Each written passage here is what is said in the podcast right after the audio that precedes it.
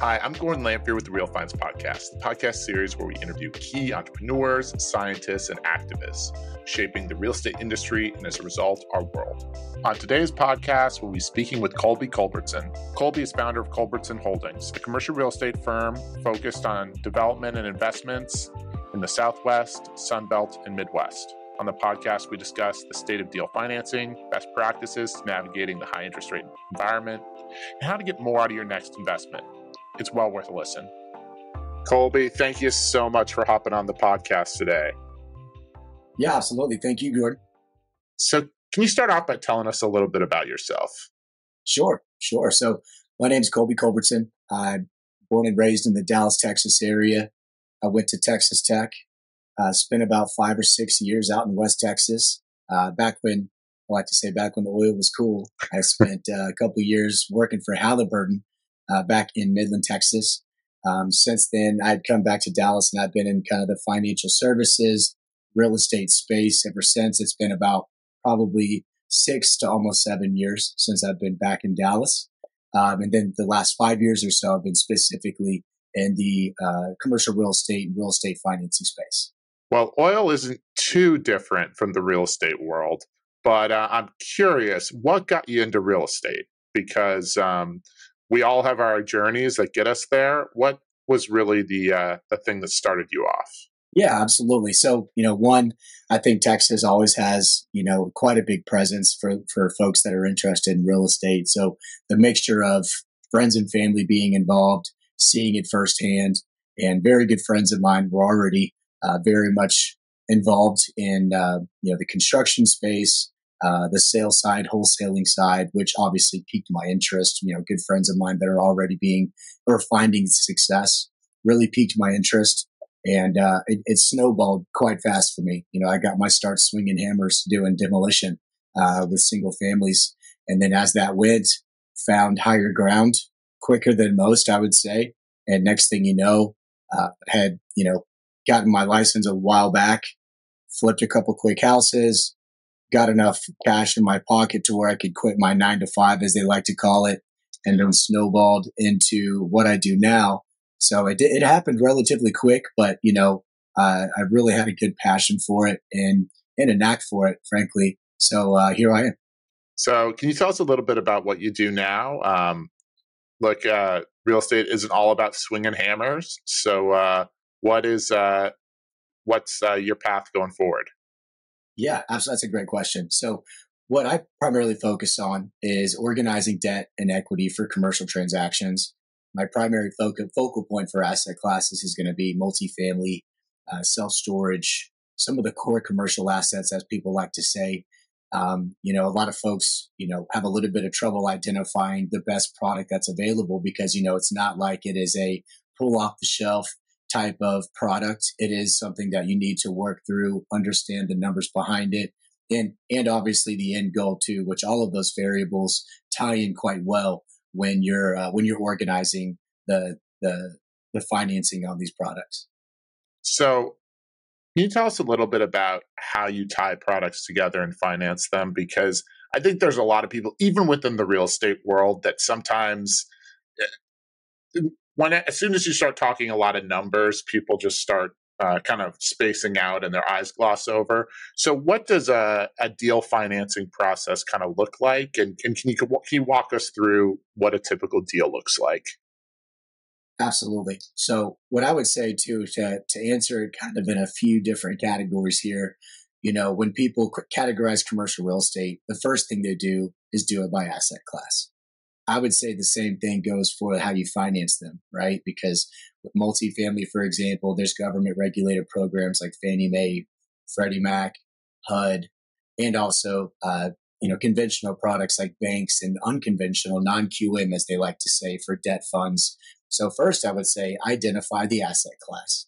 Based on the asset class, you're going to have a path forward based on various products that are available to you, whether that's the agencies, which is Fannie Mae, Freddie Mac, or different debt funds that may be a little bit more construction or value add focused, bridge loans, as they like to say. So what I like to do is, one, identify what asset class the borrower or the buyer is first interested in. from there, I'll organize a few different documents, your profit and loss statements, aka your P and Ls, your rent roll, any CapEx that's been completed or anticipated, any CapEx that you're looking to do. And then what's called a pro forma. Your pro forma is how the property is going to be performing once your project is completed, once you, you know, work out the deferred maintenance, which is um, some offer operational deficiencies in the property. Um, and then from there, you're able to identify how the property is underwriting and what you need to do in order to get it quote unquote stabilized, which we can get into a little bit later, but it's different metrics on the underwriting that you can uh, essentially understand how the property is performing. So I know you mentioned P and L sheets.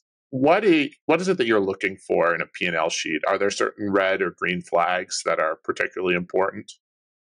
Yeah, so that, that's a great question. And what I would say is in a P and L sheet, obviously the two biggest indicators are going to be your income over your expenses.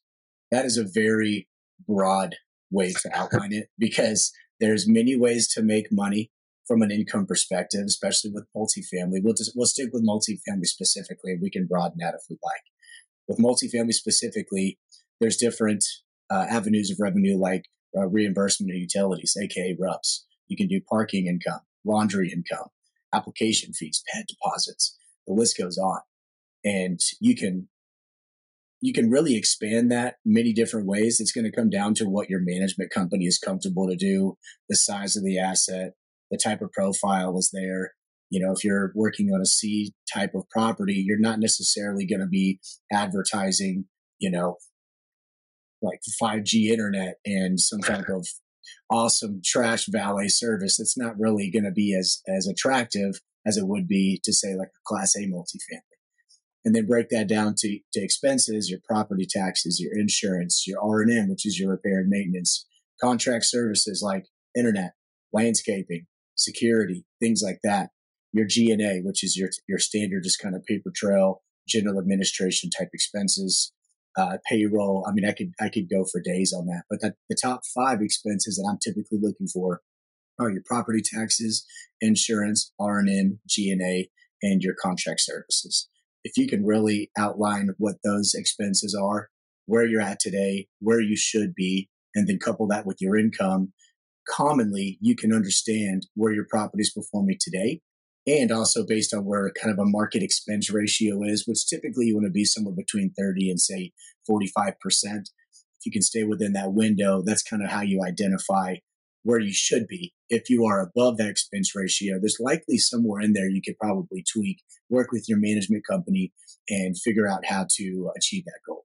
So talking about achieving goals, um, and I, and I know we want to come back to talking a little bit more about Uh, the P and L sheet, but h- how do you go and and tr- achieve a goal in terms of getting the deal done? So you've gone forward and, and you're an investor, and, and you sit there and you say, I, I want to reach out and get this deal.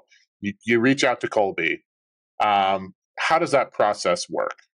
Yeah, so a lot of a lot of business that we do is either a with with direct to owners, looking to identify maybe some refinance options, or if they're maybe working with a real estate broker and trying to figure out how they can agree on a price, right? So how it's underwriting is going to be a big indication of how it's going to sell in the market, right?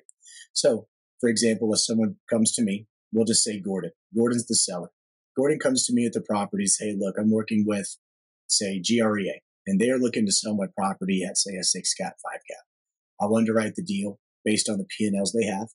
And then based on the price that they're looking for, we can kind of back into understanding, one, how the property is underwriting against the, the expected sale price. And then also, two, I'll be able to take that property with the financials, with the market data, a myriad of different pieces of information that will be helpful to a lender.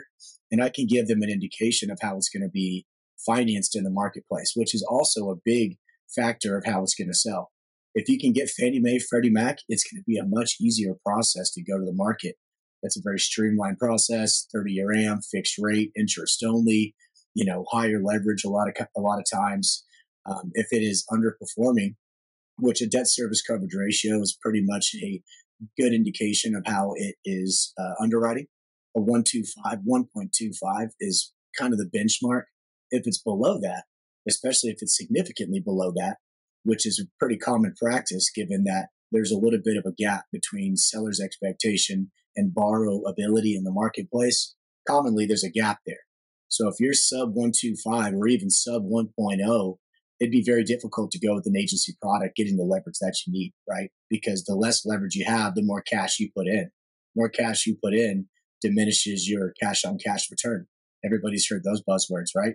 So when you're going to the, when you're going into the marketplace and you have a D S C R that's a zero point eight six, you're very limited to what you can do. So what I would do, I would go to a variation of lenders, whether that's a bridge lender, a bank construction product, or even a low leverage agency. And we would go back to Gordon and say, Gordon, look, because of X, Y, and Z, which is commonly your debt service coverage ratio, your debt yield, and lending products available, I feel this is where your selling price is. This is the type of lending product you should you should pursue or advertise to your buyers. And that we would use that information to potentially go to the market. How have you seen um, the debt market and the leverage market kind of change in the last, uh, you know, I would say thirty-six months? That's uh, that's the golden question right there too, because here's here's a piece of information that I'll put in perspective. You know, back in twenty eighteen, when I started specifically focusing on the debt markets, I was I was getting rates that were high fours, mid fives, and if I got you a sub five rate, I was a hero, right? But then come say twenty twenty, twenty twenty-one, if I wasn't getting you a sub four rate, I wasn't even in the picture, right?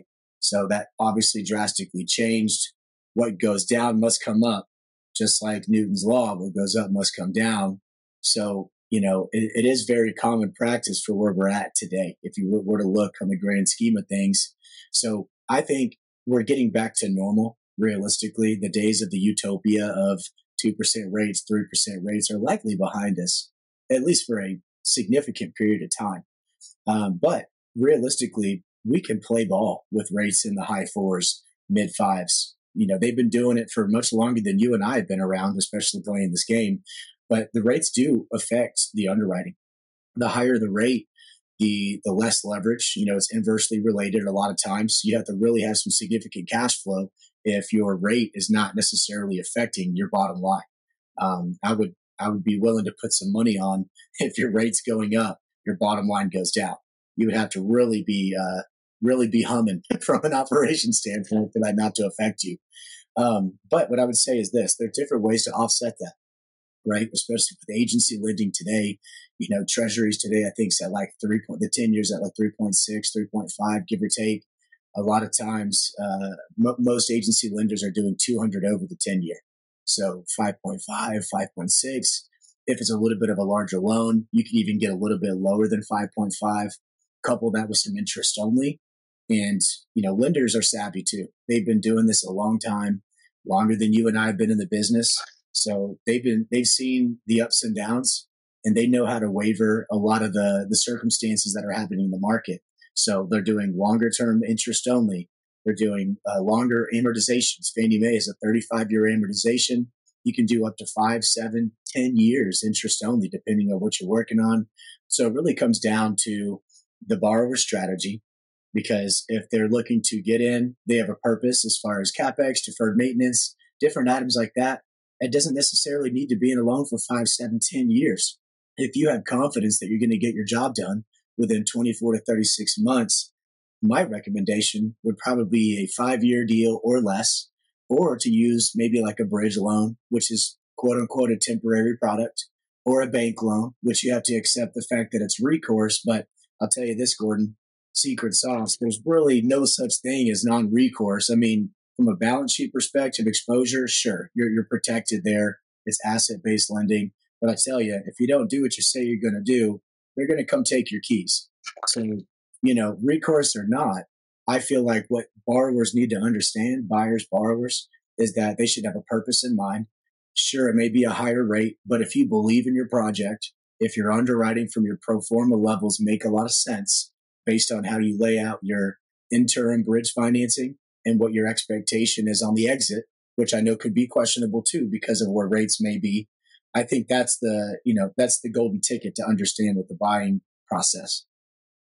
Look, I know we did some financing in twenty twenty-one and, and, and got some crazy rates, right? Like there's one building of ours that it was financed at a one point nine, which is pretty nuts, um, at least by larger standards. But then, you know, we've done financing deals recently and, and the price of money is still outpacing or, or, or should say underpacing the price, uh, the cost of inflation. So it's not like we're in this ridiculously high interest rate percentage. It's just the money isn't as, as free as it used to be, right? Sure. Um, so when when we're looking at this, uh, I think one of the things that, that has always kind of baffled me is I think there's a lot of very different ways to finance different deals. And um, I'm curious uh, about unique financing challenges that are related to certain kinds of product. And, and some of the speakers we've had recently on the podcast uh, are in the um, asset class, uh, the storage asset class, which I think is a little uh, more akin to some of the commercial industrial product that I'm more familiar with. And I was curious, what are your typical real pain points and unique parts of financing, for example, a, uh, a storage deal? I think for a storage deal, it's really going to come down to management, right? So, you know, the reason why a lot of folks love self-storage is the barrier to entry is lower from a cost perspective. Um, at the end of the day, it's walls and garages, right? And it makes it a lot easier for an investor to, um, you know, fill a, a property like that, because at the end of the day, self-storage thrives off displacement. You get fired from a job, self-storage. You get a job, self-storage. You get married, self-storage. You get divorced, self-storage. You have a kid, self-storage. You know, so there's a lot of ad- advantages. I think as long as you can find a good area that requires the need for self-storage, you can do very well. And with the management, you can do very well. Um, I think a big factor that people are um, be- becoming a little bit more privy to is having the ability to have climate control. You know, doing climate controlled self-storage obviously opens up a lot of doors um, for a myriad of different type of types of customers that are available in the area. Uh, but I would say that from a cash flow perspective, it makes a lot of sense because a lot of the financing that's available is very competitive. You can still do, you know, twenty-five year amortizations. Some C M B S products will still do a thirty year amortization, um, and you can still get the interest only period. And self-storage commonly leases up pretty quick. It's not like you, you know, unless you're doing new construction, commonly you're taking over a property that already has a level of occupancy when you take it over. So you essentially just have to kind of fine tune a few things. You know, like I, I know, I know I keep harping on the term management, but I mean, there's no better way to explain it. If you have somebody in there that's constantly making calls, looking over the market, looking at the needs of the market and bringing people in, because it's very cost effective too. I mean, you know what, twenty-five bucks, thirty bucks for a spot, sometimes a little bit more, sometimes less. It's not like it's very difficult to convince somebody to give up twenty-five bucks to clean out the garage. You know what I mean? So I think there's a lot of advantages to self-storage if you have a good location, if you have a good management in place, and your financing is in order as well.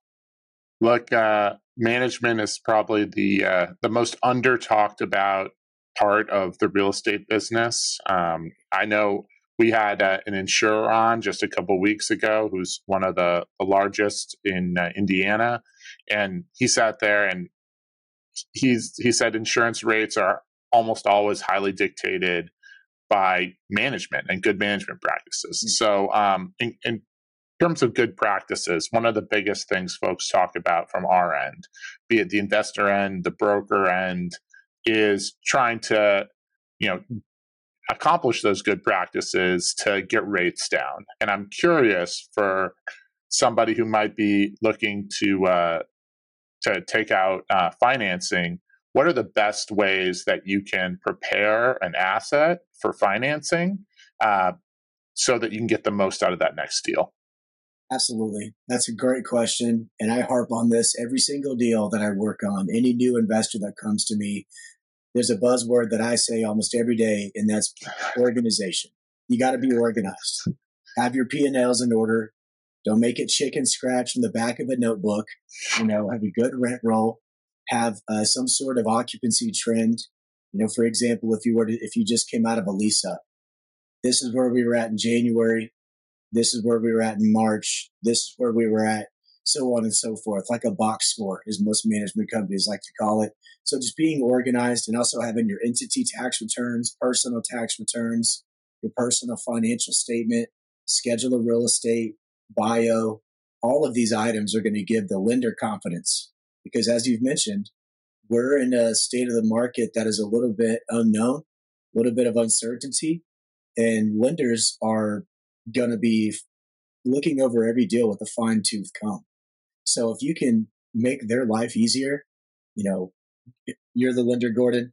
Gordon, here's my personal financial statement. Here's my outline showing I have a net worth of this. Here's my liquidity. Here's my real estate assets. Here's my liabilities. Here's my schedule of real estate, outlining the seven different assets that I own, my leverage, my debt service coverage on each one of these.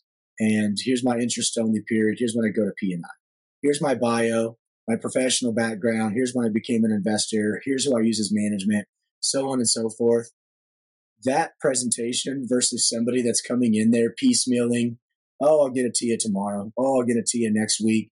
You could probably imagine the conversation fluidity when you come to a come to the table with one smooth package, which is what I, I feel like the success that I've had, Gordon, is because of my preparation, organization, being realistic with the underwriting, and being able to have that conversation with the lender with confidence, knowing that we have everything that we need, that they're going to uh, be able to, you know, take down the hall, as I like to say, and get it approved.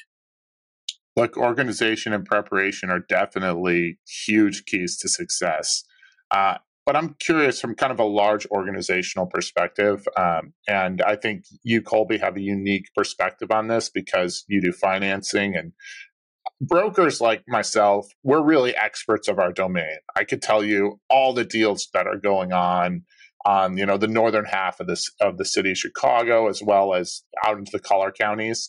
And I really have a good feel for that market. But you have a much larger market in terms of where you're applying financing. And I'm curious what you're starting to see in terms of the deal cycles that are coming out and kind of what what's you're seeing going on in the real estate market right now. Absolutely. So multifamily, I think, is an asset class that is getting a little bit squeezed.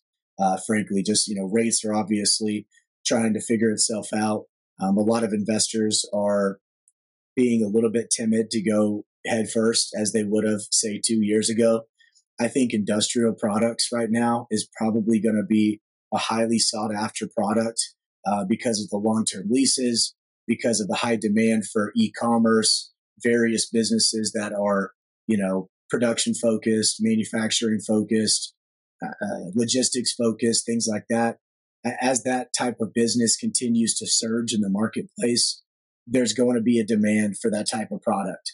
There's a limited amount of supply with an infinite demand for that e-commerce space, which is becoming a, you know, it's becoming a, a stamp, a staple, if you will, in our market. So I would say keep your eye on the industrial industry. Um, and, you know, obviously multifamily is always going to have its place. And I was, I'll, I'll give you a curveball. I would think that in uh, neighborhood office is going to make a pretty good comeback. I, you know, the Bank of America buildings and the Merrill Lynch buildings, I don't know. You know, that, that top thirty-sixth floor up, I don't know who's going to be there. But, you know, two-story neighborhood office, one-story with four, five, six tenants, all have two-year, three-year, tops five-year leases. There's always going to be a place for that. There's going to be a limited supply of those types of offices there. And there's always going to be small businesses that can't stand for work from home. I'm one of them. So I think that there's going to be a good place where, uh, you know, neighborhood office will always have a place in the market. It's not going to be booming as industrial and multifamily, but I do feel that there's a, there's going to be a consistent demand for that type of asset class. Yeah, um, we're definitely seeing that in greater Chicagoland as well. Um, one of the interesting things that we've seen is a huge trend for like two thousand foot offices, basically kind of fa- family offices plus admins, basically, uh, or, you know, your, your classic accountant or law firm that wants to have a couple admins there, or small creative offices that are all like within a ten or fifteen minute commute of where the owner lives. Um, and uh, we're seeing a lot of that, a lot of, you know, strategic site location, people who don't want that long commute.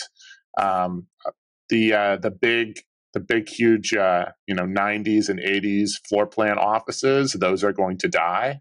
Um, but, you know, those unique, small Class A buildings that are a little smaller with, you know, uh, based around, uh, you know, that one to three thousand foot tenant, I think we're going to see a lot of that.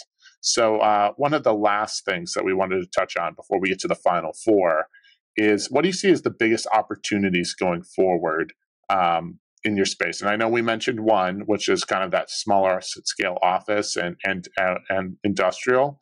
But do you see any additional opportunities, be it maybe, you know, from the refinancing side, or um, maybe you're looking at it from a perspective of opportunity that you think the people aren't taking up on? What are you seeing? So, two-part answer. I would say from a refinance standpoint, this is a great time to reposition your product. If you have some captured equity sitting in your asset, I would say this is a great time to take a look at it, especially if you want to do a long-term refi, because you could pull out that cash, non-taxable income, by the way, get into something maybe long-term like a Fannie Mae, Freddie Mac, something like that. Let's, let's remember that Fannie Mae's doing thirty-five year A Ms, five years I O, seven years I O. That is some tremendous cash flow. Even if you're at a four and a half percent, now you're at a five point four. I would say your cash flow probably is going to offset a little bit because of that interest only in that thirty-five year amortization. So from a refi perspective, I would say it'd be advantageous for a borrower to take advantage of that, because you can use that money to go do more things. You can likely go make more money today with that cash than you will having it sit there in the property. So from a refinance perspective, that would be my explanation. From an acquisition standpoint, I would say people should keep their eye on either A, very distressed properties for a full reposition, whether that's knocking it completely over, or buying land, especially in Texas. You know, Texas, Oklahoma, you know, a lot of the more uh, land uh, enriched states. You know, I myself, I've built, you know, four or five different homes, uh, been a part of several different multifamily redevelopments. And I think that there's a lot of opportunity to find the cash flow, to find that equity multiple that people are accustomed to from, say, twenty eighteen to twenty twenty-one.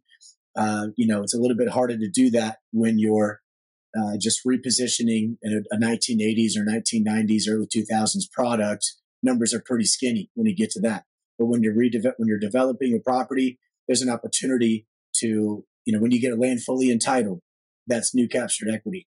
When you get the horizontal done, that's new captured equity. When you go vertical, new captured equity. Stabilize, refinance, captured equity. Sell it, captured equity. So you can re-hit on a new uh, payout more than once on just one single project. And I think a lot of people just don't understand how to how to build, how to develop, which I can help with that too. I help people put those, you know, sources and uses, budgets, pro formas, market data, resources to do it all the time. So I think that's a, that's kind of a hidden gem in the market that I feel like a lot of people are overlooking only because they don't know how to do it. But that's where, if you notice, a lot of the players, as I like to say, commonly are usually building something. Uh, I'd like to follow up on that hidden gem. So can you explain a little bit more about how that process works? Because I think there's a lot of people, even some developers, that don't fully understand how you can recapture equity. Uh, and so I'm I'm just um, curious if you could explain that just a little bit more. Absolutely. So for example, I'll give you a great example. So in uh, Gerald, Texas, which is central Texas, right up I thirty-five near Waco, working with a group that had unimproved land. Unimproved is just exa- exactly how it sounds, right? There's no utilities, there's no zoning, no anything. So to get it fully entitled, you have to get approved zoning. You have to get utilities approved by the city. There's a myriad of different legal factors that have to come into it. Once you get it fully entitled, you ultimately have new captured equity in that land. That land is now worth more than it was when you bought it, when it was unimproved. Okay. So when you go to do your horizontal, so putting in your roadways, you actually put in the, the, the pipes for the utilities. Uh, do all of your leveling, all that good stuff, to where you can be quote unquote shovel ready. I know everybody's heard that term. At that point, you complete that. That's additional. Now it's worth way more than it was when you first bought it unimproved, even more so than it was fully entitled. So now you're shovel ready. A lot of guys even just sell it. once they're shovel ready. And usually it's a one point five to two X multiple at that point. So folks that know how to go even further, which by putting your budgets together, your sources and uses, which is basically just a breakdown between the, the money that you need and how you're going to use it, your sources and your uses. It's just like it sounds. And then you put together your pro forma, which everybody is familiar with. And you go with a lender. A lot of times lenders get very aggressive on vertical financing, some up, some at eighty percent, some even upwards to eighty-five, depending on the type of lending product that you use. So once you go vertical, you finish the product, stick and brick, whatever you want to do. And then you slap a sign on it called the Oaks or whatever people call it. It's always Oaks or Forest or something like that, uh, Meadows. Um, and at that point, you're, I mean, from, from the point you are unimproved to fully entitled to horizontal done, now you have a full building. I mean, you're probably talking three X, four X, maybe more. And then you sell that building. I mean, that's that's how a lot of folks make a substantial amount of capital, uh, amount of money, amount of return, whatever you want to call it, uh, because they stuck it through. They put all of the resources in place, and they knew what to do from a process standpoint. I mean, it's not it's not easy. Nothing is easy in this world. But, um, you know, working with a guy like myself, I've seen the start to finish full cycle, as people say. I've built it myself. Um, I'm happy to show you some examples of things I've built. I, I personally build lakefront short-term rentals uh, here in Texas, um, ongoing, still building a few as we speak. And uh, I've taken full cycle development from large-scale multifamily. You know, I, I personally have organized somewhere between three hundred and three hundred fifty million of closed loans, of which have, you know, some sort of construction component. So very familiar with the process and the variables that you need, whether that's your documentation, you know, your numbers that you need to put together, the resources, whether that's your engineers, architects, uh, builders, managers, operator, managers, operators, whatever that may be. And, uh, you know, it's really about just keeping the, you know, people close, and it's a, it's a team effort at the end of the day. So we're going to have to get you on, uh, back in the future and, and explain a little bit more about that process. But sure. Sadly, we're reaching, you know, the final four. And uh, uh, I know it's sad that, that uh, you know, we're reaching the final four, but at the same time, uh, it's always uh, a great learning opportunity to not only learn a little bit more about you, but to learn a little bit more about what the future of the financing and, and real estate market will be. So the first question that we have, and this is one of my favorites, is ten years from now, what do you think is going to have changed the most about commercial financing? I think ten years from now, I believe that, you know, no crystal ball here, Gordon, but I believe hey. that rates are going to be at least at a stabilized place. I think the rates will be back to kind of the mid fours, give or take. Um, I do think that the, the more government regulated programs are going to become more and more competitive, because they obviously are competing against banks, non-Q M lenders, various products out there that are becoming more and more competitive to compete with Fannie Mae, Freddie Mac, H U D, things like that. You'll start to see them, uh, you know, essentially playing off of each other. So we'll see that happening more and more. I do think that the approval process and the borrowers that, that come to play the game will become a little bit more strenuous, because as things become more competitive, the hype, if you will, there's going to be more people that come in. So the process of which getting approved may be a little bit more detailed, which is fine. Working with a guy like myself, obviously, as I mentioned before, I like to be organized. My presentation is the biggest factor of my, my, my work. And then from an asset class perspective, It's it's going to start being driven a lot more towards residential. Population densities are growing. You know, bigger areas like Texas, Florida, they're growing at such a fast pace. And then obviously other states are being backfilled from that population uh, leaving. So I think that residential is going to continue to grow and grow and grow. Um, I think some of the bigger office buildings that are no longer going to be uh, utilized, it's going to cost more money to knock them down. So I think they'll repur- repurpose it either for residential, or even, not to give the secret sauce, but I think it may even repurpose it for something more like, you know, uh, like vegetation, uh, produce, things like that. Uh, who knows when, when T H C starts going, they may start growing things like that. Anything that used to be in like a greenhouse in Oklahoma or California can now be grown in the Bank of America building or something like that. I think that it's just going to be about repositioning um, and finding out the best ways to take it down from a financing perspective. But I think that here, here we are in twenty twenty-three, Gordon. At this point, nobody's going to recreate the wheel, right? Nobody's going to bring something out that is just, oh my God, what is this? It's just going to be a recreation or a fine tune of something that already exists. And commonly it's to be more competitive or to, uh, or, or to ultimately maybe take it down a notch from what we're, what we're seeing right now. It's uh, it's a parabola, right? It goes up and down like this. So if it gets too hot, it'll go back down. Too cold, it'll go back up. So on and so forth. Hey, uh, old is new and new is old, and that's uh, quite often uh, the case in real estate. Um, in terms of going and, and taking it back, one of the things we like to do is ask um, if you could go back to the start of your career and give yourself a little bit of advice, what would be your uh, your two cents? That it could be a minute spiel, it could be uh, you know uh, just a couple words. You could uh, tell young Colby uh, just a little bit of advice. If I were to tell young Colby coming out of college to do anything other than what he wanted to do, he'd probably laugh in my face. I was like pretty bold back then. But if I were to turn back time, I would absolutely say go straight back to Dallas, get focused directly into a financial services space, whether that's specifically in real estate, specifically in oil and gas, whatever that may be, and learn the number side of the business first, because everything that we do, no matter anything at a, at a high level, is typically driven by numbers. So I would probably go directly into what I'm doing now. I, I personally feel being in the mortgage space, whether it's commercial or residential, sets you apart from a lot of your competition because you understand how lenders make their decisions. And also too, the way that your financing is structured ultimately dictates how much money you make. So, you know, if you don't understand that, you're going to have a hard time going out to the market, whether you're raising capital for a, a property you're purchasing or you're trying to get a loan from a lender. If you can't understand how your financing manipulates your product, you're just going to say yes to anything. Oh, eight percent rate? Thank you so much, Gordon. I appreciate it.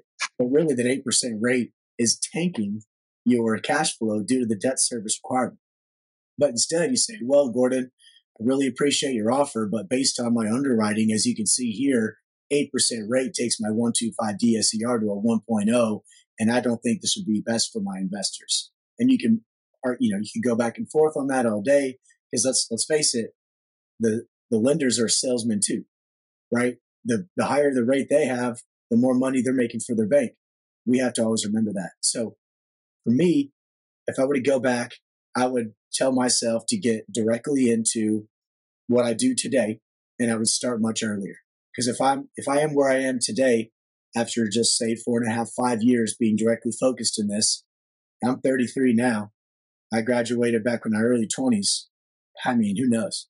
You know, ten years from now, I would I have no idea where it went in a, in a positive way. So um, one of the positives that we like to take out of this um, uh, ep- uh, each episode on the podcast is uh, a little tidbit on um, a book or a, uh, uh, uh, and it could be a real estate book, it could be a business book, but what's a book that you've read in your life that's really influenced your career? That's a great question. So I, I actually, well, I've listened to a lot of books. I'll say that. Um, oh, that's that's fine. Uh, Audible is a, is an acceptable uh, method of, uh, of literature around here. There's an app that you should, if you don't already use it, it's called Headway, H E A D W A Y, and it's it's fantastic. Um, just take a look at it. It like uh, breaks down a lot of books that people commonly read. And it makes it in a very quick, easy to easy to listen to at the gym or whatever it is. Highly recommend it. Um, but a book that I really like, and I've actually read more than once, is Never Split the Difference. It's about, oh, yeah. Yeah, we have that right here. Yeah. Man, yeah. It's great. It's great. He's like a, a negotiator for many years, and he takes that negotiation into common practice. And I feel like anybody that's in, you know, person to person uh, type of type of business, it, they would find a value in it. Another book that I really appreciate is Emotional Intelligence two point oh, which it gives a lot of different real-time examples of people interacting, doesn't go their way, and how they reacted and how they should have reacted. And it breaks down kind of the mental process of which these events happen. And it really just allows you to kind of put yourself in those scenarios. And I've found myself many times, whether it's professionally or even at home with family, and being able to kind of take a step back and process it in real time. And it just makes you a little bit better on your feet, a little bit more fluid in your in your verbal skills. And then uh, to, to play on that, Uh, the last one I would say is called Exactly What to Say. Very quick listen. You can listen to it on a car ride, wherever you're going. It's like ten different points of exactly what to say and different variations of conversation, and, you know, things saying just how you can kind of uh, assimilate with somebody, how you can rope people in or push them back, whatever that may be. And I think it'd be really beneficial. Anybody that has a face-to-face, any type of negotiation associated with their profession, Never Split the Difference, Emotional Intelligence, and Exactly What to Say. Those three books would be a highly recommended group. Hey, I, I wish I never split the difference, and uh, I wish I uh, I had mo- better emotional intelligence, and I certainly wish I knew exactly what to say. So yeah. those are all those are all. Uh, books, I think that would be uh, a great for anybody to read. Um, so I don't know what to say, but we're getting to our last question. And this is the most important question of the final four. And it's what real estate or, or sorry, what real estate or business person should we be having come on next? Because uh, we try to reach out and find young or old, insightful voices in the industry. And I'm curious who you'd recommend. That's a good question. You know, I've got, I have a few different folks in my, in my, my thought process now that I think that you could bring on. Uh, a good friend of mine that I actually brought on to my previous life at uh, my last company, his name's Cody, Cody Baker. He and I kind of started our journey around the same time. We were actually roommates uh, back when we first started our journey. It got him into real estate, and he's just, he's just sharp as a nail.